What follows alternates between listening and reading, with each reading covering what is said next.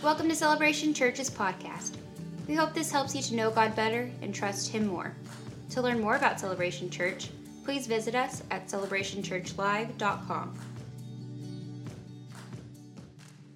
Uh, well, this week we are kicking along, rolling in our Christmas series. Um, if you're if this is your first time with us during this season, uh, we're in a series called Capeesh Navidad. And I realized that is 100% wrong. And so, uh, but it came about a couple of years ago uh, with our youngest child, uh, who was about six at that time, going around the house singing Capiche Navidad. Capiche Navidad. And so uh, she had no idea capiche was a word, but she didn't know what Navidad meant either. So, you know, she's just singing what she hears. And um, for those of y'all who are unaware of the word capiche, it's a slang Italian word for do you understand? And so, uh, you know, this little girl singing in a preacher's home, I'm like, that is an awesome uh, Christmas series. And so we uh, put it in my pocket and uh, felt like this year was a good year to pull that out um, because we want to make sure that we understand Christmas, that that piece is absolutely vital. So if you've got your bulletin, if you got your Bible app, however it is you're going to track along with us, when you look, click the little QR code up there a minute ago, um, then we're going to jump right into this because we need to get this that to understand Christmas, um, we must see that Christmas is about God giving to us. And we have to we have to get that and we have to make sure that's the foundation of this. I realize it's it can feel especially when when you're an adult it can feel like what you have to give, what you are required to give. The holiday season rolls around, you know, the, the, the starry eyed thing of, you know, when you were six, seven, eight years old and Christmas was about man, what's coming my way? You know, you're just so excited. Christmas is so exciting as a child. And some point in life, it can begin to morph and go from the most exciting part of the year to the most stressful part of the year. And it was never meant to be that, that it was supposed to be a season where we celebrate God giving to us, not feeling like we're being pulled on from every different angle. And the thing is, is if we don't operate in the right understanding, um, that we can we can imprint on that, and it, it can just stay with us. It can mark it forever. And so, uh, a couple of years ago, uh, me and the, the family we went on a went on a cruise. We like to do cruises. Uh, sadly, we've not got to go on one since all the COVID years. At some point, we hope to be able to do that again. Um, but uh, this particular cruise, we went out of Galveston. And if you've cruised out of Galveston uh, at all, um, you hit Cozumel. And so just every boat, I think, it just goes directly to Cozumel and then does something else uh, possibly after that. So we were there, we were in Cozumel, we were going to be doing some uh, little excursion stuff, having a little bit of fun. And we had a tour guide. And of course, Cozumel is there on, on the Yucatan Peninsula.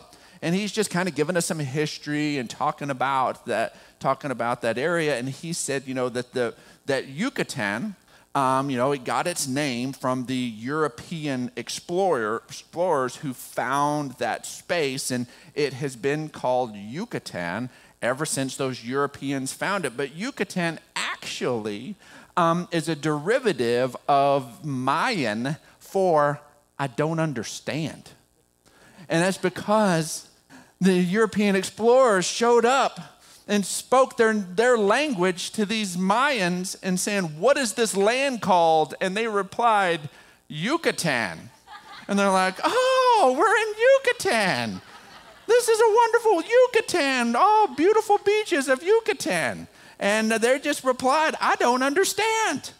And they just imprinted on it. And it has been called Yucatan to this day.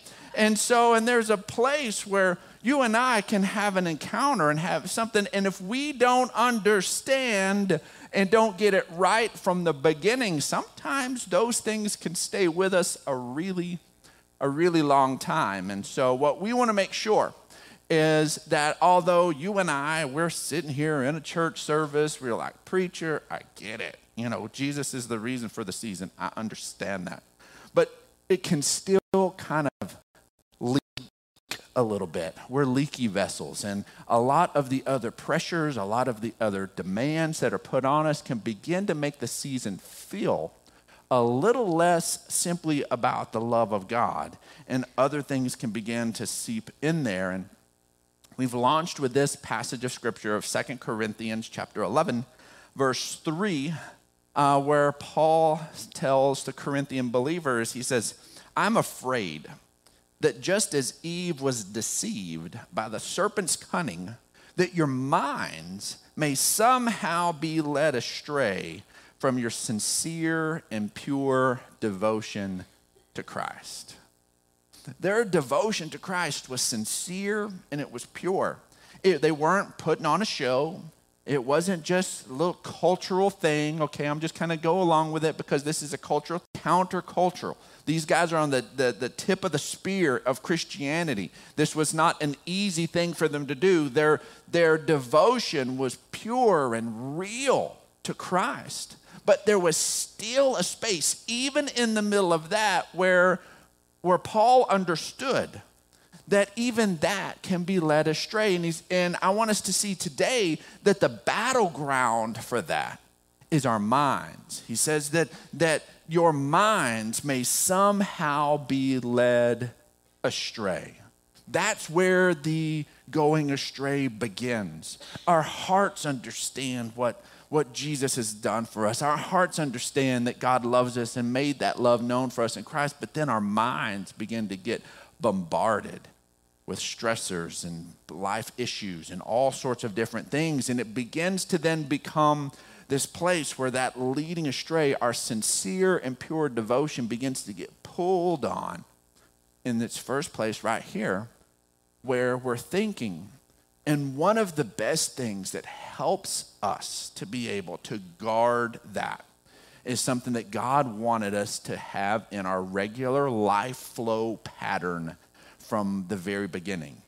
And that is this thing called rest. It's rest. Rest is restorative, rest is life giving, but this pace, especially this time of the year, man, that's one of the things we feel like if I can just get through this holiday season, I'll rest in the new year. Well, guess what waits on you? Your new gym membership that tells you to get up at 5 a.m. That's what waits on you in the new year. And then you're like, well, as soon as I get fit, well, then I'll rest. Well, guess what? How many years have you said that? And so I know how many years I've said it. And so, but there's just place. If we don't purposely put rest in our schedule, we won't do it, which is why God so lovingly, wonderfully, in the Ten Commandments and speaking to his people, said, Remember the Sabbath and keep it holy. Now, people began to turn that and turn it into a le- legal constraint instead of the blessing it was. And Jesus came in and reminded us that, that the Sabbath was made for man, not man for the Sabbath. God didn't say, I need some, somebody to rest one day a week. What can I do? Oh, I'll create man and require him to rest. No, he said, I, requ- I created man and he requires rest. He needs rest. It is, a, something that is needful for us. And so, with that, we need to understand that Christmas is a time of peace and should be about resting in what Christ has done.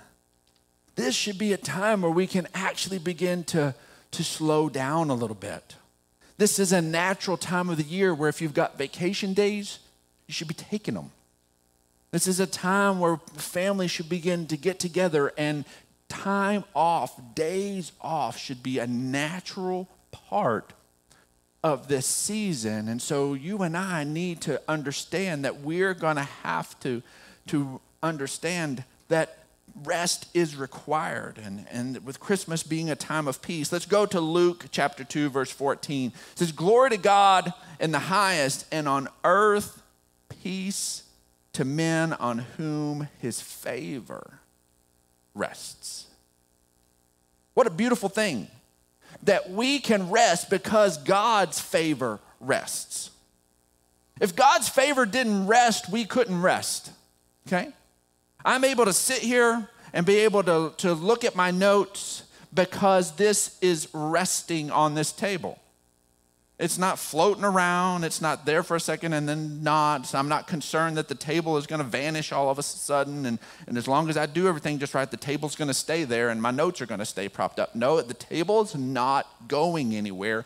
My notes can fully rest there. And I can be able to, to function and to be able to teach because it rests. That is the beauty of the, of the assuredness we have in our faith in Christ that God's favor rests on us. We're not here trying to do this little religious song and dance to make Jesus smile and make him happy with us, to make God happy with us, so we can get a little bit of favor and we can roll into the new year, new me. I've got the blessing of God with me because finally I got a little bit of his favor. No, his favor rests. It rests on you. It didn't show up and leave, show up and leave. You were a good little boy this, this year, and now you're, you're on the good list, and now all of a sudden you can get what your little blessing at the end of the year. No, you're on the naughty list, and so you better be better next year so his favor can rest on you. No, his favor rests on you. He chose to place it on you, and because his favor rests on you, we can actually rest. Luke chapter 2, verse 19 says, But Mary, treasured all these things and pondered them in her heart. I love the image of this. The image of this moment is not a mom harried and, and scurrying around trying to figure thing out. This image is of a, of a restful young mom who's sitting there and has the Son of God in her arms. And, and all of these different things have showed up, and prophetic words have been given, and she ponders them, thinks about them, and treasures them in her heart. This is not the image of someone striving and going under some sort of heavy load. This is the image of someone recognizing that God loves them and is with them and a part of something really big and really huge. And I'm just going to savor it for a minute. Some of the moments in life, um, we just need to savor. We just need to enjoy. I was a young dad uh, when Keenan was born. I was uh, 21. And um, so, you know, I, as a young dad, you know, I could not wait. You know, got a little baby, you know, that uh, as a dude, you know, it's cool, it's mine. But, you know, here, sweetheart, um, when he can like run and pick stuff up and throw things, I want him back. And, uh, but uh, while he's just eating, pooping, and crying, he's kind of yours. And so, you know, and so, and you know, and that was sadly my attitude. I didn't say it out loud. That would have never gone over in my home. And so I was an active dad. You know, I changed lots of diapers and did all that stuff, but I just couldn't wait you know, till then he could do the next thing, you know, till, till he could be able to, you know, to go outside and run and climb trees and go to Enchanted Rock and, and do all of the different stuff that I wanted to be able to do with him. And, and just sitting there and just as an infant, a, a, a tiny little person he would never be again, I just didn't savor it. It wasn't until I had one, had Keenan, and he was sitting there and he was about eight years old and being able to do those things. And then I had another son that was able to, to do stuff. And then Carson comes along. And then I'm like, hmm, he can be a baby as long as he wants. And I think that's where the baby thing comes from. When the baby of the family, because you're just like, you know what, I, I rushed it. But I learned the hard way to savor. And I learned the hard way now that my first grandchild has showed up. I'm like, man, just the awareness of how fleeting those first couple of months are. And just nothing, I just want nothing more than just to enjoy them. And sadly, we have to learn that. We have to learn to slow down and know all those steps are coming. All of those promises are on their way. Let's enjoy where we are. Let's enjoy where we are and rest. Let you enjoy where you are. God wants us to be able to enjoy the fullness of life. The good news version of Luke 2:19 says Mary remembered all these things and thought deeply about them. How wonderful is it to think deeply about it in the moment? Lots of us who've had a few, uh, few Christmases through the years, we can find ourselves thinking deeply about things way after the fact. But we'll enjoy the fullness of our lives if we'll slow to begin to rest and enjoy things deeply in, their, in the moment. See, peace comes. Peace is knowing that God can be trusted. That is the core place of peace. And we, when we know God can be trusted, we can find real, genuine peace in any circumstance, not just peaceful circumstances, but in any circumstances. But the basis of it is that knowing that God can be trusted. And we can just, you know, you know what? In the middle of whatever, I can just be at rest. I can be fully at rest. Um, years ago, when we were, before we started Celebration Church, and we were on our journey visiting churches and letting God kind of grow in us the vision for the, the church that He would have us to, to lead and to, and to do, we made a, had a, wonderful stop as a family um, in Orlando and, and went to Disney World. And so Disney is a, you know, a big, exciting place, and we made a full day of it. They had an extended hours that day with a pirate and princess party so we did that. And and uh, then carson was had just turned five years old. And so uh, he had his little uh, uh pirate outfit on was enjoying his day and we bought the mickey ears did the whole the whole thing. And then there at the end of the day, right before we went back to, uh, to, to go to sleep and call it a day, um, then we got to get everybody's names on their ears. You know, you got a bunch of kids, you know, you know, you got to make sure everybody's got the right thing. So we're getting them stitched and uh, sitting here in this little shop there, downtown Disney. And uh, we look over and uh, Carson had obviously just pushed his little five year old self too far. And here in the middle of all the hubbub, in the middle of all of it, he found a little place to sit down and he did this. They're on the Tinkerbell shelf while, while we're all getting the stitching done. He is sound asleep there in the middle of all of it, he's at, fully at rest. And that, that image has always been with me. That, that little moment preached to me as a preacher um, that we should be able, that in no matter what environment, because the, what made him be able to do that is he knew his parents were right there.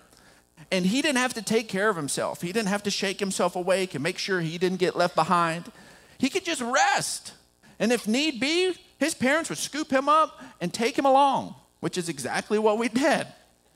That we scooped him up, carried him along, and got him back to where he needed to be. That he was 100% okay because he trusted his parents. And therefore, he could be fully at rest wherever he found himself. And so, you and I, as we grow in knowing God better and trusting Him more, that is the baseline where we, our peace begins to grow, even in the middle of maybe just the regular flow of life. It's not that we finally have our cushy little bed and we've locked our door and everything's exactly the way we need it and now we can breathe our sigh of relief. No, in the middle of the flow of life, we can live a life of rest and peace. Romans 15 13 says, May the God of hope fill you with all joy and peace as you trust in him. It's as we re- recognize that, we, that our faith is in a solid, trustworthy Father. That's where joy and peace begin to grow. See, as we're filled with joy and peace as we trust in Him, so that we may overflow with hope by the power of the Holy Spirit. We've got so much of it going on in our lives that it actually begins to spill out and it begins to be a little bit contagious. We're so full of joy, we're so full of peace that people find themselves being a little more at peace and just getting around us. That it begins to overflow out of our lives. That's how this thing is supposed to work. That it begins to move and, and go through and impact life for life and begins to connect out of a natural flow of what God was doing on the inside of us. And people begin to go, man, I know there's a lot going on in this world. Why are you so at peace? And you just share, hey, because I know that God can be trusted. 2 Peter 1 2 says, Grace and peace be yours in abundance through the knowledge of God and of Jesus our Lord. You want peace in abundance? learn more of who God is. The more you understand his nature and understand what has been accomplished in Jesus, then peace will be yours in abundance. Jude 1 2 says, Mercy, peace, and love be yours in abundance. God doesn't want us just have enough peace to make it through, to just not absolute, just so we don't lose our minds. He wants us to have peace so that our minds are steady and solid. John 14, 1 says, Do not let your hearts be troubled. Trust in God, trust also in me. There are things that are troubling, but we can't let our hearts be troubled. See, the, the Hebrew word for peace, shalom, um, it has this understanding and this context of nothing missing and nothing broken. Peace is more than just being at rest or finding some sort of um, moment in your life. That's not, it's not the peace. Peace is letting God's restorative work be there. And even if it feels like something's missing, even if it feels like something is broken in the moment, trusting that God is going, in his restorative work, is going to turn that around. John 14, 27 says, Peace I leave with you, my peace I give you. I did not give to you as the world gives. Do not let your hearts be troubled and do not be afraid. See, the truth is, is that Jesus has us. We can trust him. We can be at peace because God's got us covered on all bases. Let's look at Luke 4:18, where Jesus decrees, says, The Spirit of the Lord is on me because he has anointed me to preach the gospel to the poor. He has sent me to heal the brokenhearted, to proclaim liberty to the captives and recovery of sight to the blind, to set at liberty those who are oppressed, and to proclaim the acceptable year of the Lord.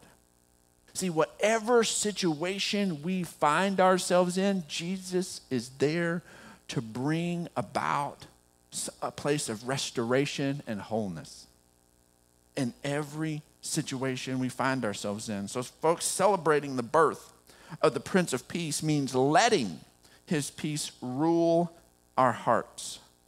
Colossians 3:15 says let the peace of Christ rule in your hearts. That's what he wants to bring. When you go into a point of prayer and you're panicky and you're freaked out over something and you you begin and you go in that panicky state. And you know what? It all it hits all of us. So go to, go to a place of prayer. But as you begin to take that, the Holy Spirit will automatically begin to speak peace and assurance into your heart. Here's the problem is your mind feels like it's fully informed on all the details of the situation.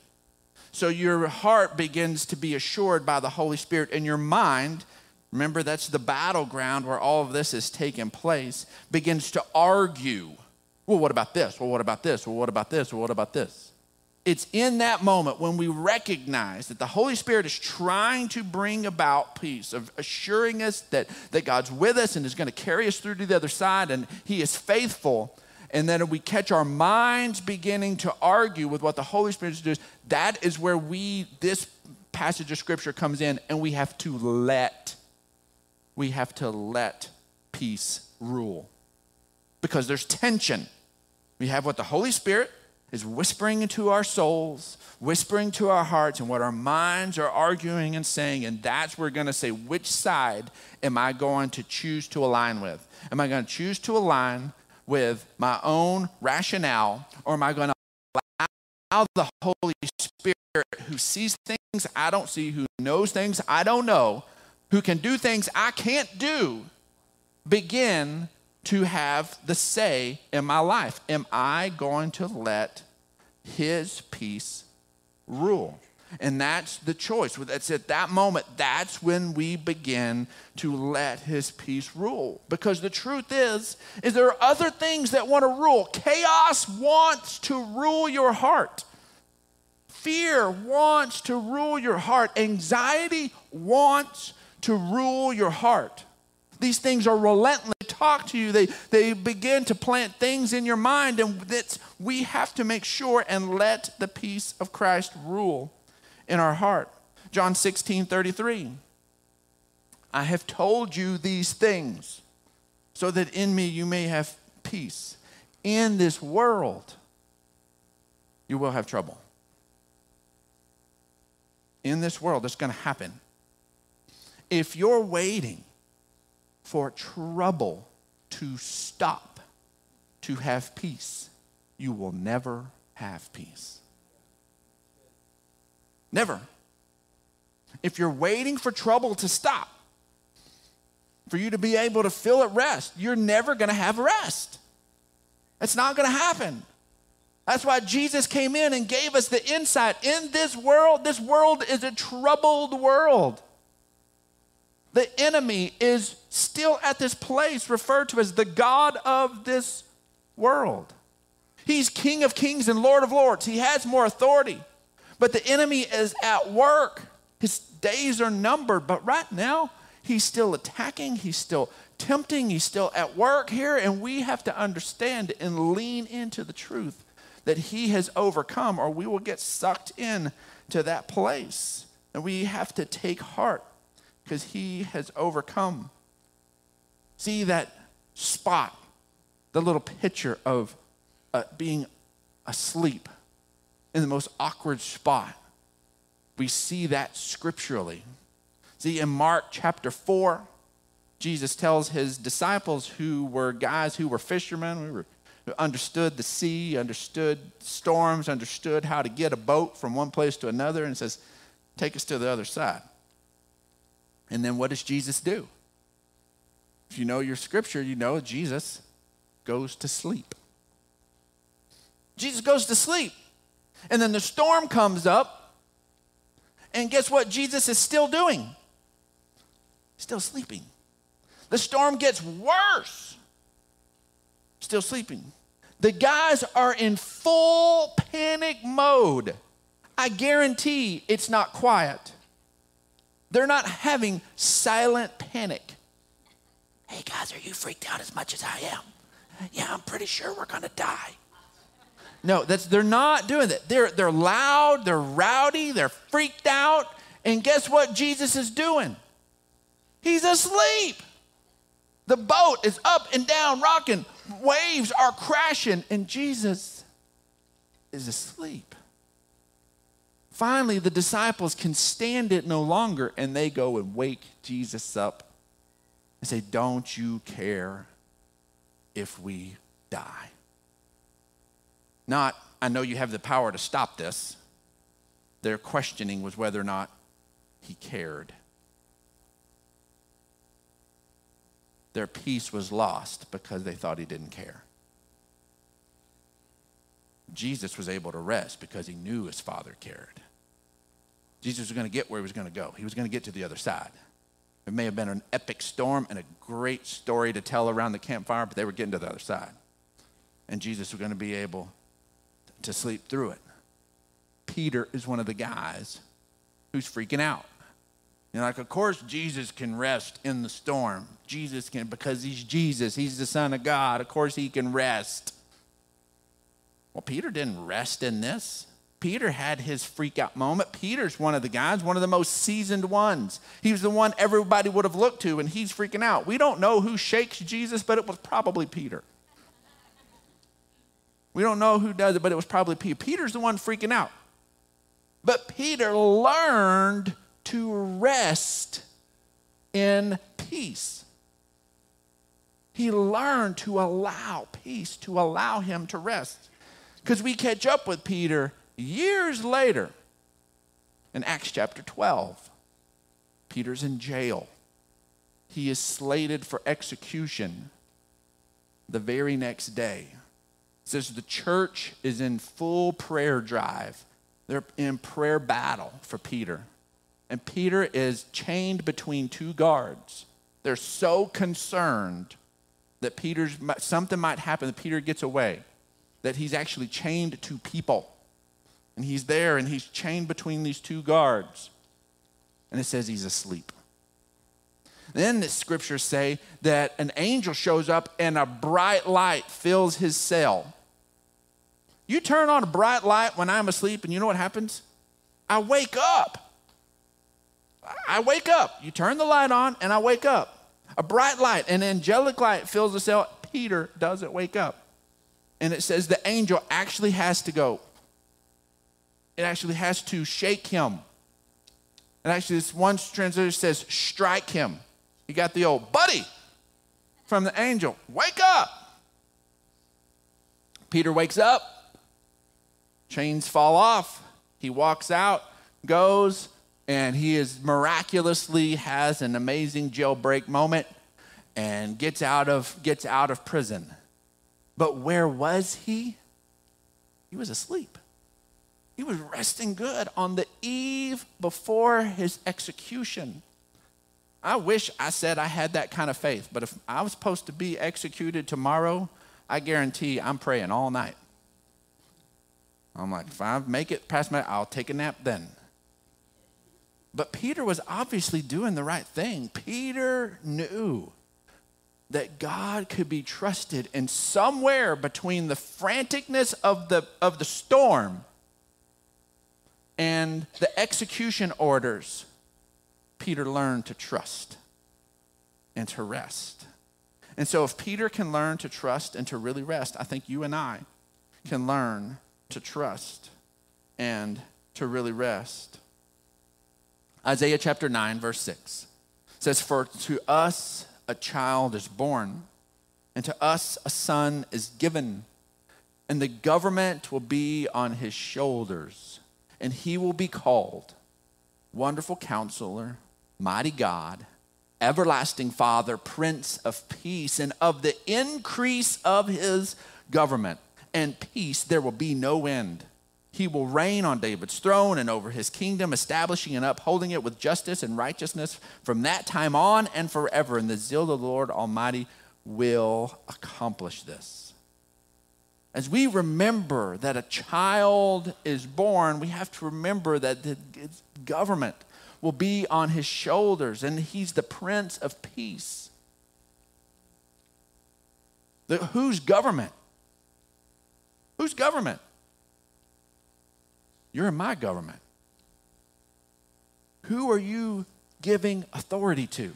Who are you submitting to? Who are you having allegiance to? Who are you aligning to? If you align with him, with Prince of Peace, of his peace, there will be no end. We see in the life of Peter, he went from being full panic driven to being able to sleep on the night of his execution because he was letting the peace of Christ rule his heart. He was letting the increase of the government of Peter to increase. And as he let that government of Peter increase, peace increased. You want to increase your peace, increase the lordship. The more you let him have authority over, the higher the peace is going to get in your life. You want to stay wrapped up in fret. You want to stay wrapped up in anxiety. You try to be self governing. You try to be the boss of you and watch it weigh you down. But you let Him be Lord, and it will change everything. Our bottom line today is this that God gave His best so that you can truly rest. Thanks for listening to this week's message from Celebration Church. We hope you'll stay connected by following us online. You can find us on Facebook, Instagram, and Twitter.